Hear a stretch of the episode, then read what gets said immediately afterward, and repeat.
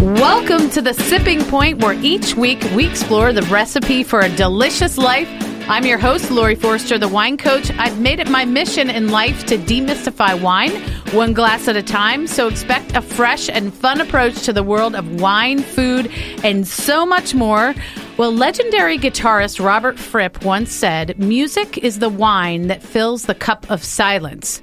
This week on The Sipping Point, we're going to explore the connection between music, wine, and food. First, Stephen Mackey from Notaviva Vineyards will join us to talk about how he makes the connection come to life at his winery between wine and music. And then we're going to talk to award winning author Michael Ruhlman about how the art of a chef is much like that of an accomplished musician. So every week we start our show with the sips of the week. And this week I am so excited to have with me Stephen Mackey from Notaviva Vineyards in Purcellville, Virginia. He's the co-founder with his wife Shannon and wine composer for Notaviva Vineyards, the world's only winery that pairs music and wine. And after touring internationally with some big names like Amy Grant, Bon Jovi, I love him, Matchbox 20, and lots of other people. He moved to Loudoun County, Virginia, and constructed his winery, which was filmed for the HGTV series Dream House, and it's been a hit ever since it opened. He's also been named Entrepreneur of the Year in Loudoun County, and they continue to grow the winery. You do every year. Welcome to the show. Oh, thank you so much for having me. It's a real pleasure. Well, this whole idea, I hope you liked my quote by Robert Fripp, of pairing music and wine fascinates me. And I'm so excited to really dig into this with you. So tell me a little bit because the founding, the essence of Notaviva has to do with this pairing of your passion for both you and Shannon's passions for both wine and music. So tell me how this all came together. The original incarnation of the word Notaviva was. Um, I was trying to come up with a word that could convey music's impact on human emotion. And nota is a music note, and viva means with life. So, you know, beyond the obvious literal translation, nota viva is essentially the feeling you get when you hear your favorite song.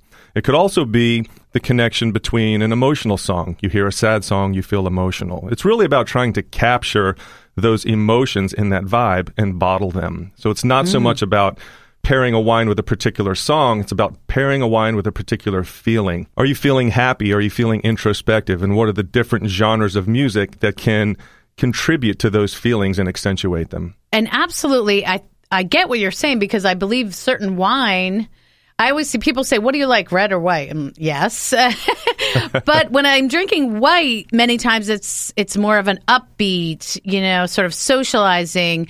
Um, red for me is a comfort, sort of wind down, you know, relax feeling. Is exactly. that what you're talking about? It, well, exactly. And a lot of people would say, you know, this is a great patio white or this is a great book by the fire red so it's really about what is your mindset you know what is your emotional state are you um, are you happy are you sad do you want to change that i mean it's also about you know guiding your emotional state by um, the the music that you're listening to. I mean, how many times have you been down and you wanted to put on your favorite song to change your mood, and it lifts you right back up? So, right. music has a very powerful impact on human emotion, and what's neat about it, then the thing that we really love to convey to our customers is that it's subjective and unique much like people's tastes in wine. So it's not about what is the rating on the bottle of wine. Do you like it? Does it work for you? And it evolves over time. So there's no one right answer. Right. It's about, you know, what are your personal tastes? What are your personal interests? And the great thing about, you know, having wine and music both as intellectual pursuits is they grow over time. Now, you have patented and trademarked this idea. What is it that you patented about the connection? Sure. We um, we own two trademarks uh, on the notion. We own the trademark for the word nota viva, again, that um, music's intrinsic effect upon human emotion. And we also trademarked the phrase wine paired with music pour, mm. listen, believe. And so, um, you know, trademarks really offer you protection over goods and services. And so, right in the United States, there was only one brand, one bottle of wine that you can purchase that says wine paired with music on it, and it is Notaviva. And we Love have spent that. a long time looking, and there is no other winery in the world that's come up with this concept. Great. Well, speaking of wine, this is all interesting conversation, but we have a white wine here that we're going to start with of yours, and it's Otto is the name. Did I say that right? Really, really close. It's 88 in Italian. It's Okay. Ottantotto. And this is the second of our two dry Viogniers that we offer at Notaviva. We do a barrel fermented um, Viognier, which is the Otent and we also do a tank fermented Viognier. And people find it very interesting to learn how the same juice at harvest can turn into two completely different wines through the winemaking process. So Ottantotto, between the two Viogniers, is the more introspective of the two, whereas our tank fermented Viognier is great with acoustic guitar rock. The Ottantotto is our barrel fermented Viognier, a lot more um, contemplative, a lot more nuanced, and a lot more complex. Um, not only are the fermentation vessels different, but the yeast selection is different. And so, if you use four different yeasts among 12 barrels, when you recombine them, you get lots of different layers, lots of different bouquet elements, lots of different mouthfeel characteristics, which Right. really gives the wine that deep complexity. It, it does, and it, and we're going to play here the music you have that you actually played on piano that pairs with this. It, this has a really uh, exotic nose, but a warmth in it too. And and when you say barrel aged, people all think, oh, it's going to be so oaky. It's not at all. You don't get that feel exactly with this wine. and i would say that is very typical of our winemaking style at nota viva is really working hard talking to customers finding out what they like and i would classify all of our wines as very approachable um, although all of these are barrel fermented, there is no new oak in here, so it's it's second and third fill barrels, and it really softens that oak influence. But you still get the benefit of that micro oxygenation through the staves, and you get that deep, complex mouthfeel and that heavy um, you know, viscosity on the palate, and it gives that real depth. Exactly right. Exactly right. And so this music is beautiful. You're a great musician. Tell me the connection between this piece we're hearing and the wine. Many years ago, I had aspirations and hoped to return someday to being a, uh, a classical film scorer. And this was uh, a piece written when I was really studying a lot of James Horner and Alan Silvestri works, particularly um, the uh, the soundtrack from Braveheart and the soundtrack from the Forrest Gump suite, uh, written by Alan Silvestri. And so I really wanted to compose a solo New Age piano piece, um, and this was composed just a, a few months before Shannon and I started dating, and it really reflects a period of my life that was very introspective. It's very beautiful, um, but it's actually been reviewed by a few music um, reviewers, and they, they call it very emotional and very frail in, in times. And I think that this wine really reflects that.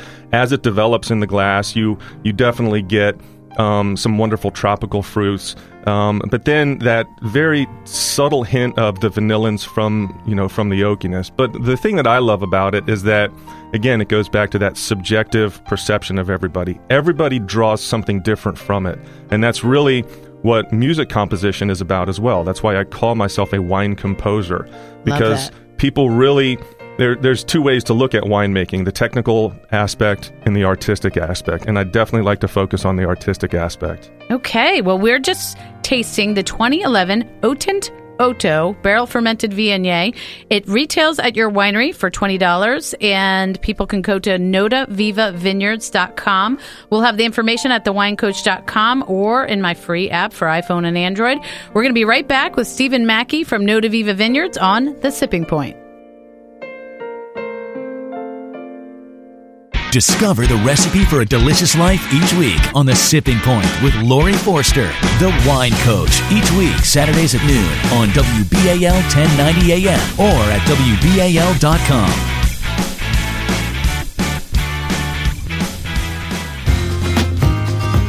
This is Laurie Forster, the wine coach with the Sipping Point, and we're back with Stephen Mackey from Notaviva Vineyards. We're having fun talking wine and music.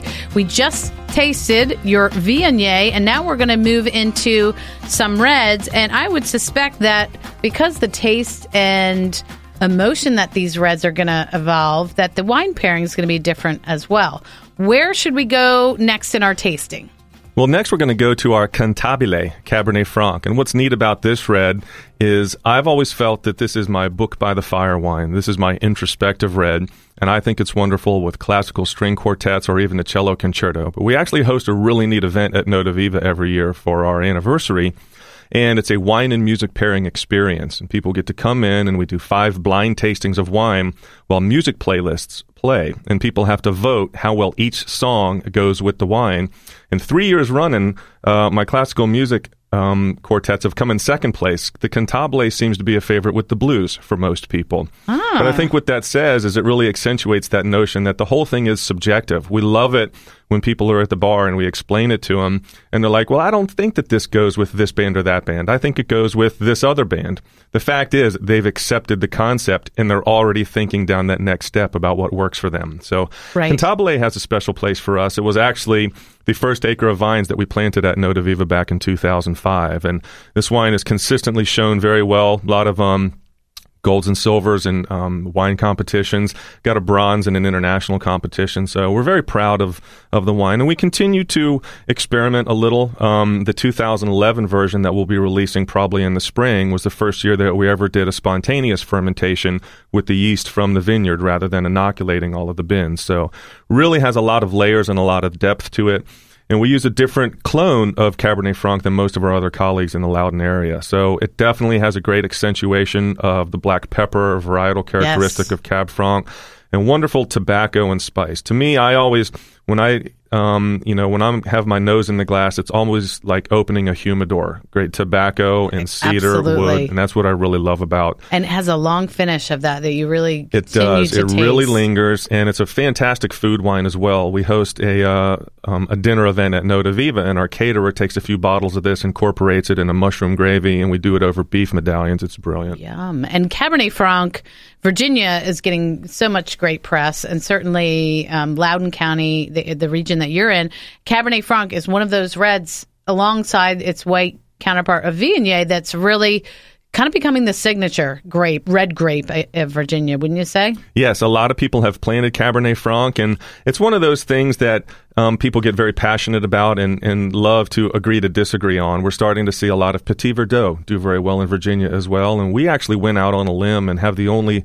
the second commercial planting of Blaufränkisch. It's an Austrian I red know it. known um, in the states as Lemberger over in Washington, but um, we're very excited. We've just got our first um, dry red harvest is in the barrel now, uh, the 2012, and we're probably going to do about 12 to 14 months in the barrel and release that uh, in a couple years. I need years. to taste so. that when that comes out because I'm a big Austrian uh, wine fan, and I've had tons when I was in Austria. Blaufränkisch is everywhere. It's That's a big everywhere, and it's one of yeah. Mm-hmm. the most overlooked wine regions, I think, of the world. Uh, every now and again, you can find a local restaurant that will do an Austrian wine and, and really some great stuff. But we got turned on to it by viticulturist um, Richard Smart, who said it would be very neat to see what Virginia vineyards could do with Eastern European varietals, and that's how I began that research. Found that Blaufränkisch does very well in Hungary, so I think we're going to see a lot more very unique varietals starting to appear in Virginia.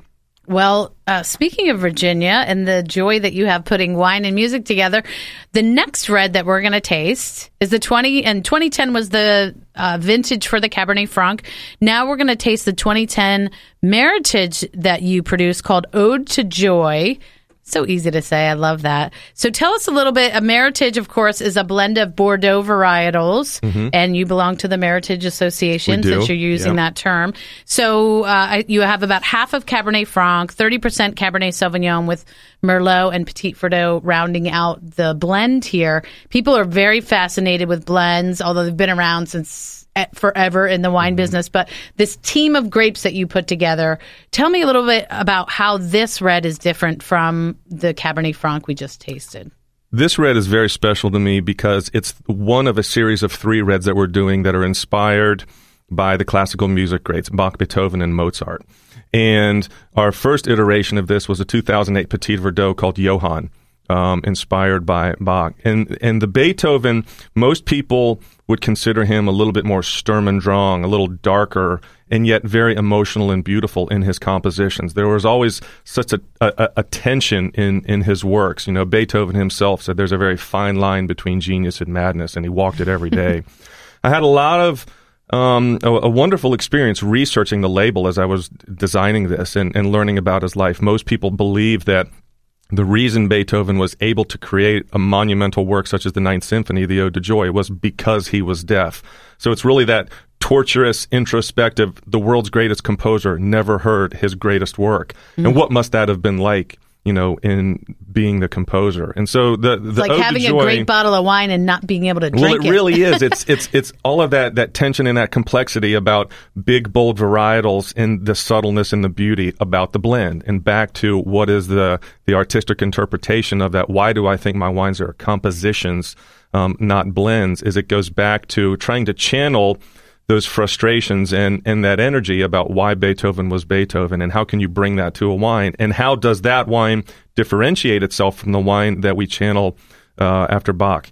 And uh, the Blaufränkisch that we mentioned earlier is going to be the Mozart wine because of the Austrian and the Vienna and all of the tie-ins with Mozart's life there. So I think if you have a creative vision of how you want the wine to turn out and you focus on that every step of the way, I believe that that ends up in the bottle. And the Ode to Joy, I think, is a great representation of that. Absolutely. It's a bigger, bolder style wine. You just Exactly. have, um, uh, you know, a little bit more of that oak uh, coming through. This is one you can lay down for a little bit longer. This is this is the longest wine that we've ever um, uh, laid up in oak uh, out of any of the, the wines that we produce, for sure. Be- again, because it had to have that boldness, it had to have that intensity because of the man that it uh, that it it.